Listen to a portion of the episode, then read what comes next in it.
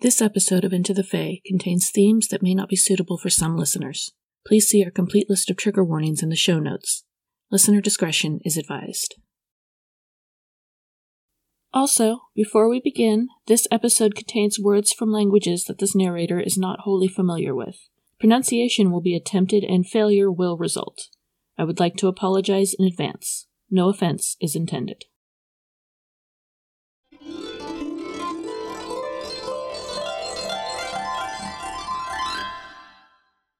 She walks the path alone, playing her fiddling tune. As the sun drops over the hills, she knows she should get home soon. The forest is full of men, they say, little men in tiny gray coats. They'll steal you away to their homes, they say, lest you steal to put to their throats.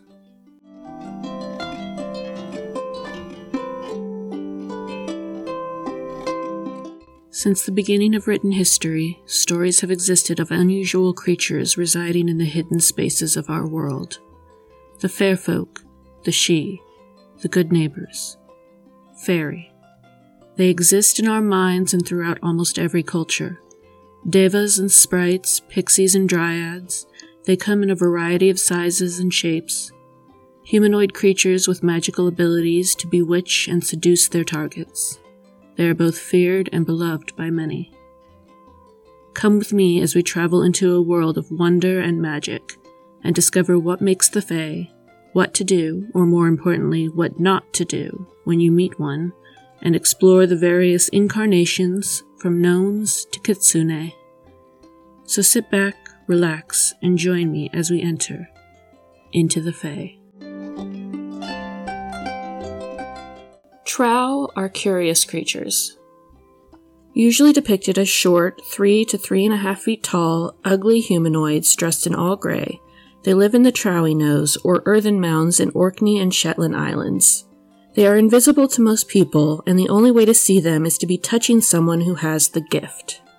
These mischievous creatures are nocturnal, fear the sun, and are especially fond of fiddle music. The Stone Circle in Fetlar, Scotland is said to be a group of trow who, lost in the music, forgot to return to their homes before sunrise and were turned to stone. There is nothing they love more than fiddle music. There are those that say there are at least two types of trow the hill trow and the sea trow, and that they hate each other fiercely. The sea trow vary in appearance, but generally are cloaked in seaweed and have matted hair. They still fish out of fishermen's lines, cause storms and ill luck, and wail to predict misfortune on those who hear them. Hill trow, on the other hand, are trouble causing sprites who in general are harmless except when it comes to kidnapping.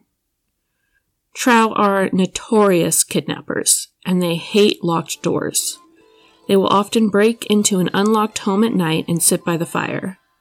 Pregnant women, midwives, new brides, fiddlers, and children are all at risk from the trow. Fiddlers will be kidnapped for their music, only to be released what to them feels like a short time later, but in reality is years, sometimes even decades. It is said that these individuals then either turn to dust or choose to die rather than live in a world without their loved ones. Those who don't will never want for anything again as long as they keep the trowly secret. If they tell even a soul of what has come to pass, their luck will change for the worse. New brides must be wary because trow are an all male species. They often will take a human woman for a wife, who will pass away shortly after the birth of the first male trow child. It is thought that they kidnap midwives to help with the birthing, and pregnant women to act as wet nurses to the newborn trow. Children are especially in danger of being taken, as trow offspring are often weak and sickly. The trow will trade their offspring for a healthy human baby, and the trow child will grow up known as a changeling.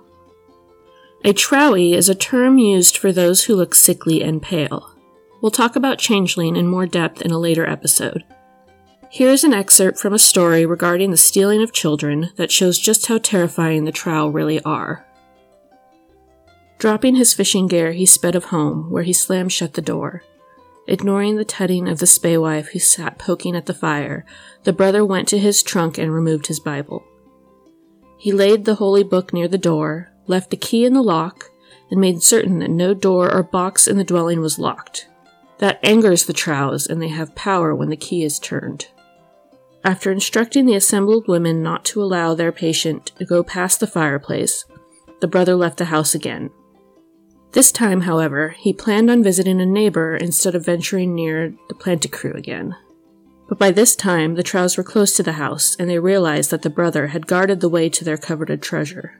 Angered, they took all power from him before he had taken a few steps from his own front door. At the place where he had to cross a stile, the unfortunate man found that after getting one leg over, he could go no farther. There he stood robbed of the power to move.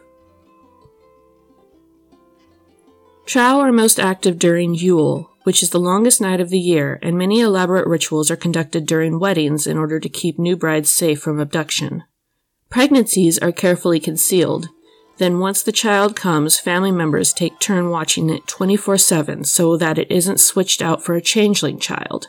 Also, Trow hate anything iron or steel, so much so that simply making a circle around yourself in the dirt with a steel blade is enough to keep the Trow at bay. It is also said that one who makes eye contact with a trow and refuses to look away or even blink can keep the trow trapped in their gaze. Be careful of this tactic, though, as there is a story of a young boy who came across a trow in his home, and she threatened to poke his eyes out with a red hot poker if he didn't let her go. Naturally, he blinked, and she ran away. There is a song that the trow are said to sing when they enter a home to steal an infant. Out of respect, I'm not even going to try to pronounce it, but the rough translation goes something like this Spinning yet, spinning yet? Go to bed, go to bed short spoon and wooden ladle, unsound horse and turned saddle, in child bed and unwell, to high daldoodle and to high daldoodle. The meaning of the song has been lost. However, there are many human tunes that are said to be influenced by trout music. Some of those tunes include Da Trolley No, Da Trowie Burn, Da Trow's Wheel, and Da Pearl Hoose in Under the Hill. There are many theories as to where the trow folklore comes from. Some say they are shrunken versions of the Norwegian troll, and that the word trow is just an attempt at the word troll. Others that they are based on the indigenous people of Shetland and Orkney, and that when the Norse arrived, they sent them into sea caves, where these diminutive people only emerged at night to, quote, steal from landowners. There is another theory that they are simply the pre Norse versions of Britain's fairies.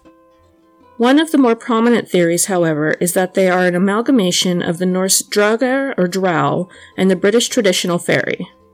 The Draugr are the dead inhabitant of the cairn that continue to live after burial. They usually remained in the burial mound, but were free to walk among the living if they so chose. It's thought that Trows may have also been equated with the dead at one point. So if you're out at night and you're walking alone, be sure to carry steel or iron with you. And if you're getting married or about to have a child, protect yourself lest the trow show up and steal you away into the night.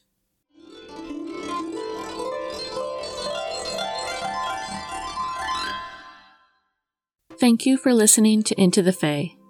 This concludes this week's episode, written and recorded by me, Allie. The music today was The Seelie Court by the late Glenn Reisner. Please like us and subscribe on Spotify, YouTube, Apple Podcasts, and wherever you get your favorite podcasts. If you would like to contribute to the show, there is a donate link in the show notes, or you can support us on Patreon or Ko-fi. I am looking into some goodies for our Patreon supporters, so if you have any ideas or just want to comment on the show, you can find us on Twitter and Instagram at Into Podcast or drop us an email at intothefaepodcasts at gmail.com. Thank you again for listening, and we'll see you next time.